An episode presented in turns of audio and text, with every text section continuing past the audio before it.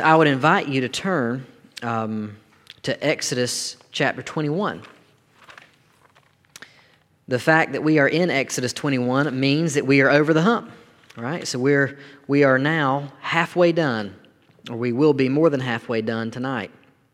And so Exodus 21 actually deals with a lot of very interesting things uh, that, that hopefully uh, we'll be able to, to shed some light on tonight. If anyone did not grab a paper on your way in, there are some, some lesson sheets to follow. There's some back there in the back on that in that offering plate, and there's a couple up here, so you can feel free to do that. I'm going to have to just read some of uh, Exodus chapter 21, and so why don't we just get right into it here? Exodus 21, beginning in verse 1.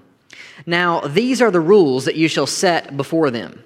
When you buy a Hebrew slave, he shall serve six years, and in the seventh he shall go free for nothing. If he comes in single, he shall go out single. If he comes in married, his, uh, then his wife shall go out with him. If his master gives him a wife, and she bears him sons or daughters, the wife and her children shall be her master's, and he shall go out alone. But if the slave plainly says, I love my master, my wife, and my children, I will not go out free, then his master shall bring him to God and he shall bring him to the door or the doorpost, and his master shall bore his ear through with an awl, and he shall be his slave forever. When a man sells his daughter as a slave, she shall not go out as the male slaves do. If she does not please her master who has designated her for himself, then he shall let her be redeemed. He shall have no right to sell her to a foreign people, since he has broken faith with her. If he designates her for his son, he shall deal with her as with a daughter. If he takes another wife to himself, he shall not diminish her food, her clothing, or her marital rights. If she does not do these three things for her, if he does not do these three things for her, she shall go out for nothing without paying, uh, without payment of money. So let's stop right there, the first 11 verses. Deal with some very interesting things about slavery. Uh, one of the first things that we have to that we have to uh, note is that slavery in the Old Testament and in Old Testament Israel is not the same kind of slavery that we have in our minds. We have in our minds the stain of a very horrendous form of slavery that took place in this country uh, for many years. The transatlantic chattel slavery, uh, slave trade that took place here that involved man stealing or, or kidnapping. The Bible uses the word man stealing. Uh, well, this is a little bit different, and we're going to be able to talk about these things in a moment. But first, let's look at our, at our paper here, and here's what it says. In chapter 20, we, we reflected on the 10 words. In other words, the, um, the 10 commandments. So, chapter 20, right in the dead middle of the book of Exodus, is a kind of a turning point chapter there. What follows is called the Book of the Covenant. And that's what we're reading from tonight the Book of the Covenant in Exodus 20 through 23. Uh, these involve kind of these general commands that regulate life in Israel because Israel's a very interesting kind of nation, right? They are supposed to be a theocracy.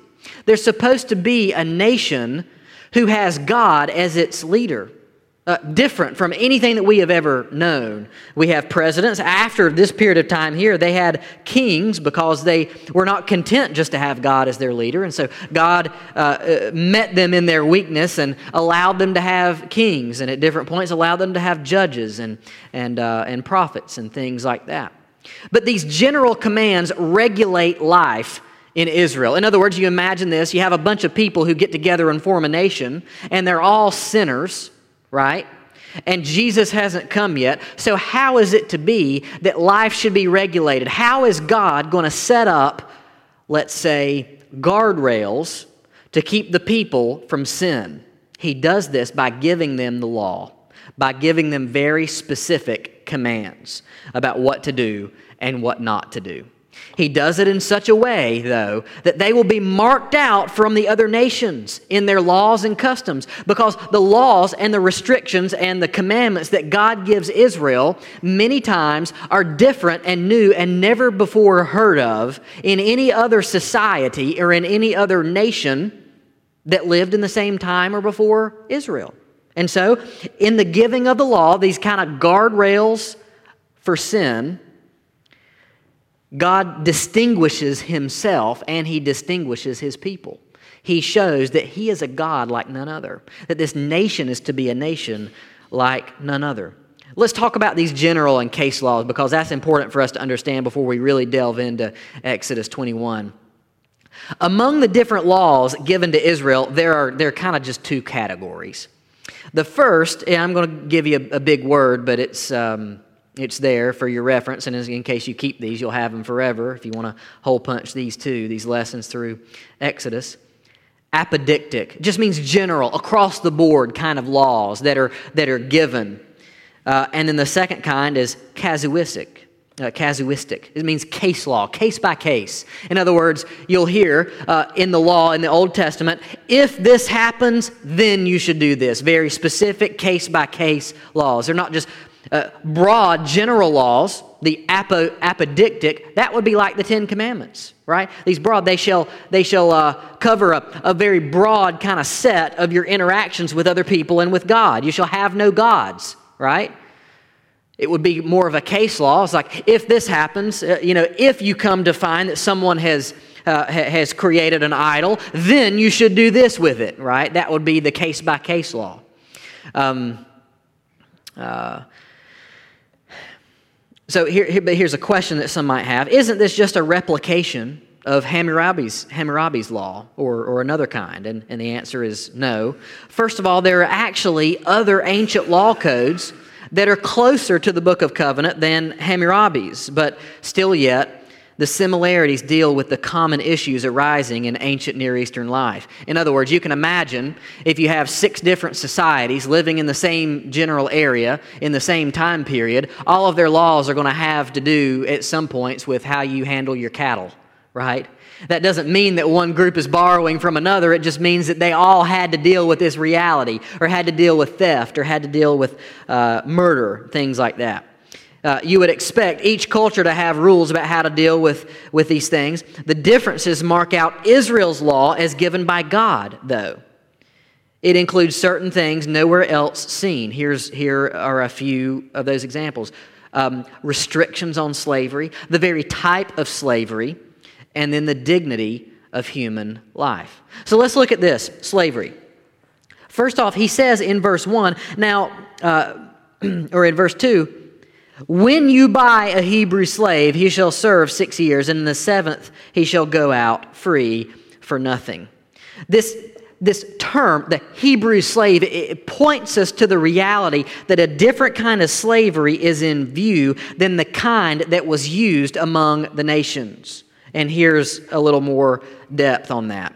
Theirs, Israel's slavery, was a kind of indentured servitude. The word for slave can also be translated servant. Okay? So the first thing we have to do is really do our best to get out of our situation in, in, in America where we think, when we hear the word slave, it has a very specific and horrendous meaning in our lives, and rightfully so. But what's going on here is a little more of an institution in the, the nation of Israel that was given to keep people from becoming destitute. In other words, you can imagine a person who has no other options, who, if they don't get taken care of, they will starve. You can imagine them coming to a master, coming to a wealthy person, and saying, I will work for you if you will provide me food, clothing, shelter, because otherwise I'm going to die. And this being instituted in such a way that on the year of Jubilee, in the seventh year, they had to go free. Here's the dirty little secret what if somebody comes to you in the sixth year? In Israel, you still had to let them go the very next year. You paid the, the price or whatever, they were, they were free to go. And so um, it, it was a poverty based slavery, not a man stealing and a violent slavery as the very one that they had just experienced in Egypt, right? You would imagine that of all people to know the evils of the bad kind of slavery, Israel would be the people who would understand it because they were mistreated horribly by Pharaoh. and they've just come out of that situation. Um, so here are a few bullet points. Israel had to let their slaves go free each every 7 years. Israel was to treat their slaves according to God's view on human dignity. In other words, they were not to treat their servants or those who had sold themselves into this kind of this protection clause or this protection institution that is called slavery in our Bibles. Uh, they, were, they were supposed to be treated according to God's view on human dignity. Slaves were free to ask to stay. Here's another little indication. Apparently, the kind of servanthood or servitude that happened in Israel was such that many times the servants did not want to leave. And they, even when they had the choice to, and that's why this provision is given here. It says, but if the slave plainly says, I love my master, my wife, and my children, I will not go out free. In other words, I don't want to go. I will not go out. Then his master shall bring him to God. And in, like before God, there's this ceremony that happens, and he shall bring him to the door of the doorpost, and his master shall bore his ear through with an awl, and he shall be his slave forever. I'm not sure exactly what's going on here, but the reality is there could be a financial burden on the behalf of the master, right? He's responsible to take care of this person according to how God has told him to. Um, so uh, here's another uh, point. The last one is the, the inclusion of rules regulating slavery here. In no way justifies the very abhorrent transatlantic chattel slavery of the 1600s and 1800s in the New World. And, friends, we have to be honest about something. In the history of the church in the United States, there have been those who have used passages like this one to justify evil. And that's not good.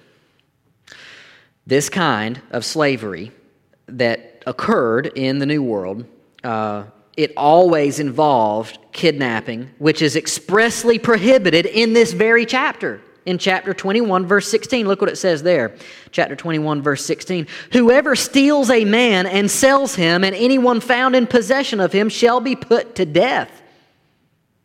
So, when the Bible uses slavery here in Exodus 21, it's not talking about the same thing uh, that we know to be evil.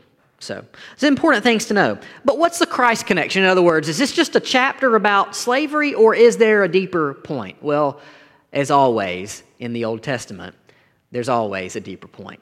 There's always a shadow pointing to a reality. There's always a picture that points toward the fullness of something. Once we cut through the weeds of our pictures of slavery, we're able to see the picture that God was pleased to use to speak about his relationship. Slavery in the Old Testament gives us an opportunity to see a picture of how our relationship with God should be. That we are what the New Testament calls a doulos Christou, a slave of Christ. That is our identity in the New Testament. God doesn't call us, and this is very important, God doesn't call us to serve. He calls us to be servants, right? If God just called you to serve, then that's almost like, well, I'll kind of serve when I feel like it, right? I can come to church, I can serve, or I can elect not to, or, or, whatever. If I feel like it, I'll serve. If I don't feel like it, I won't serve. But if God has called you to be a servant, then our choice in the matter does not exist. Like we are, as an identity, we are slaves to Christ. We are servants of Him. Someone who merely serves can choose the stipulations, they can come and go, but a servant or a slave has taken on a new identity. It is as if God has brought us to the doorpost and has driven His awl through our ear and has made us His, and we don't want to leave just like the ones described here, because we love our master. Servant have, has given up rights for the sake of the good master. Just as the masters were to treat their servants well in Israel, we see a picture of how God will always take care of those who have given themselves to Him. God will take care of us, his servants. It says that in Matthew 11. I'll just read that briefly. Uh, Matthew 11, 28 through 30. All right, Matthew 11, 28 says this Come to me, all who labor and are heavy laden, and I will give you rest. Take my yoke upon you and learn from me, for I am gentle and lowly in heart, and you will find rest for your souls. For my yoke is easy and my burden is light. When we come to Christ, He gives us a yoke. This is what's incredible. He gives us a yoke, which a yoke is usually thought of as a burden, right? It's a, uh, you, you, put a, you put the oxen in the yoke and they're to pull something, they're beasts of burden. But Christ says that his yoke is easy and his burden is light. And I've used this illustration before. It's not mine, it comes from Dane Ortlund, but he has likened it to this The yoke of Jesus weighs you down like a life jacket weighs you down in the lake, right? Well, I'm putting something on. Wouldn't that encumber me? No, actually, it lifts you. How could it be that putting an extra burden on could make you light. And that's a, a, an illustration for what Christ does. There are some case laws here, and we need to read about them and, and what they tell us about God. Let's look at verse uh, uh, 12 through 16. Verses 12 through 16 says this Whoever strikes a man so that he dies shall be put to death. But if he did not lie in wait for him, but God let him fall into his hand, then I will appoint for you a place to which he may flee. But if a man wilfully attacks another to kill him by cunning, you shall take him from my altar that he may die. Whoever strikes his father or his mother shall be put to death. Whoever steals a man and sells him, and, and anyone found in possession of him shall be put to death. Whoever curses, Let's see, I've already read too far there. Verse 16. Here's what these laws are teaching they're teaching how God's people are expected to act. You know, perhaps you might, you might look through the Old Testament and say to yourself, wow, you know, it seems like God is really kind of heavy handed. He seem, he's, it's like he's always trying to you know, drop the hammer on some of these foreign nations that don't like his people. And I'm like, I don't know, guys. It seems like he's a pretty equal opportunity God he's, he's making very, very high expectations for his own people. And he's saying that the image of God in man is so valuable that if you, Israelite, kill someone else and it's and it's verified and, and this, this charge has been made certain on the, on the testimony of two or three witnesses, then you too shall die. Why? Because you do not take the image of God. Only God has the right to do that. Um, so, the value of human life. This list of laws seems to be ordered. If, you, if we look, we, we see it starts out very serious. Uh, not that any of them are, are not serious, but it starts out very high, high magnitude here. This list of laws seems to be ordered in a rank of descending magnitude. It just it seems like they, it starts out with the most serious offenses and the most serious consequences for that. Uh, an important note is this Did you notice? The idea of intention is, is introduced here. In other words, there's a difference between an accidental killing and a murder, right? I mean, you could be driving down the road and lose a steering tire and it pulls you over into oncoming traffic and you kill someone completely by no fault of your own.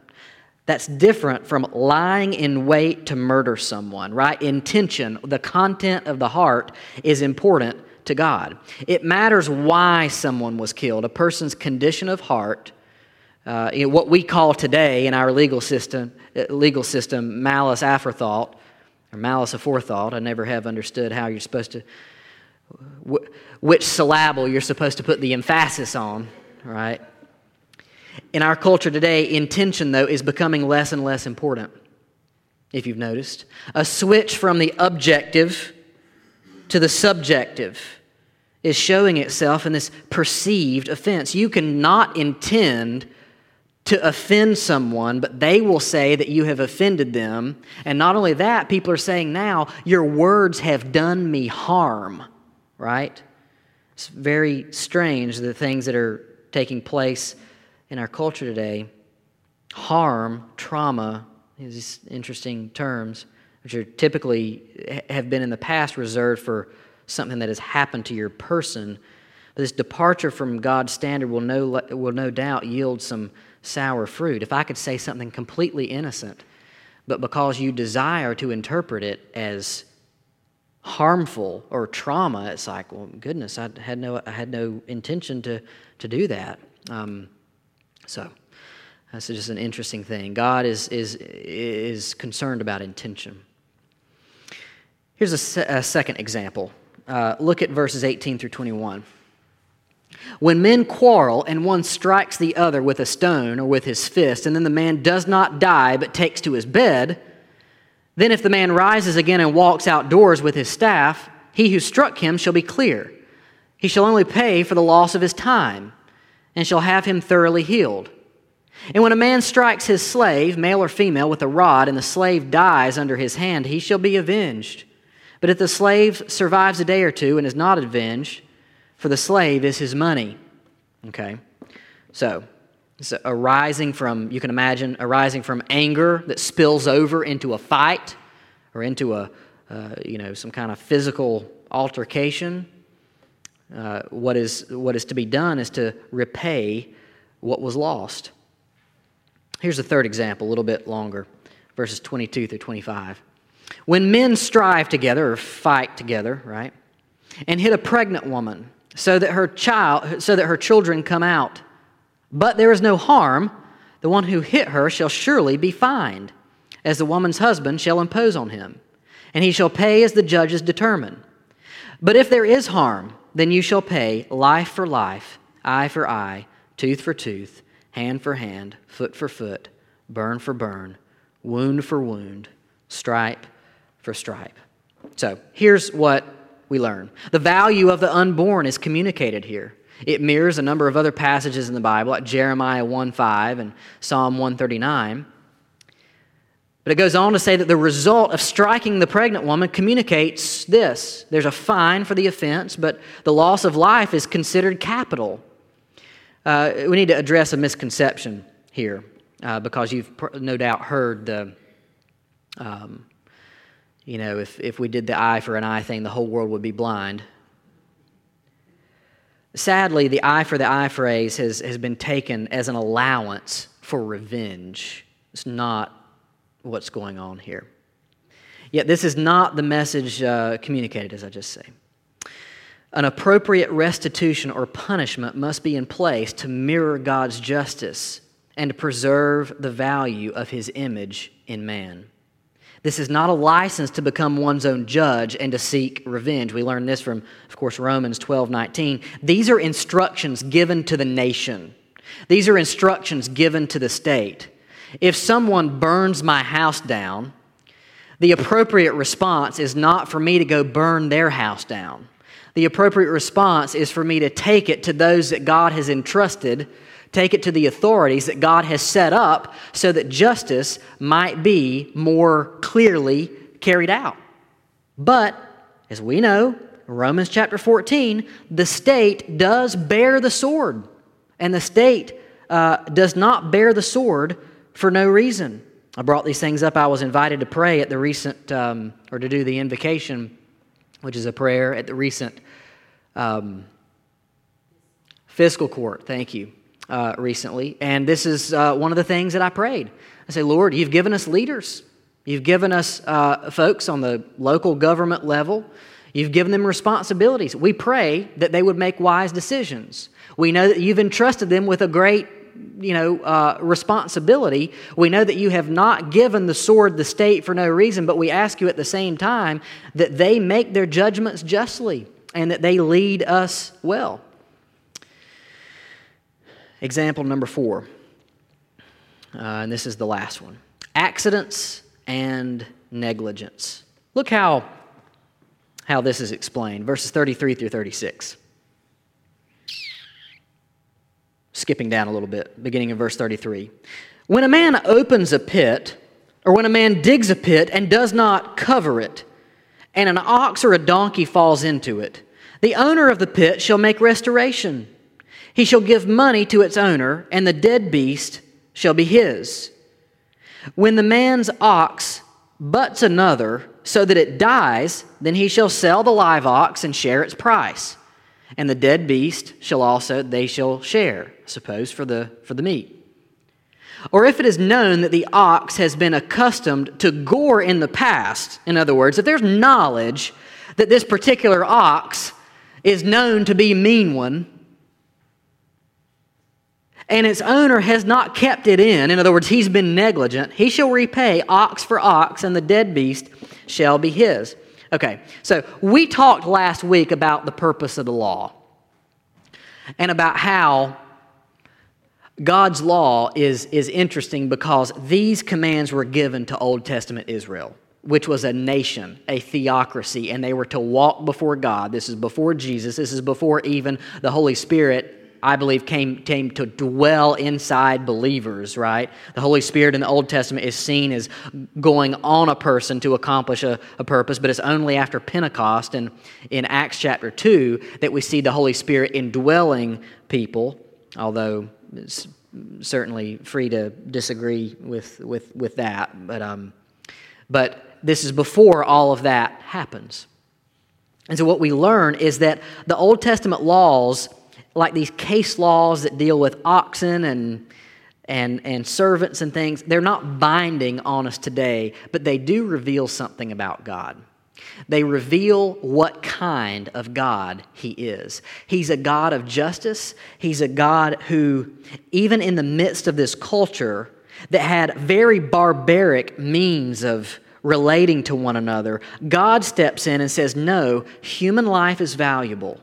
Human life is so valuable that to, that to wantonly take it means that the state that I have instituted can, if there is sufficient evidence, take your life as a picture of just how valuable the Imago Dei is.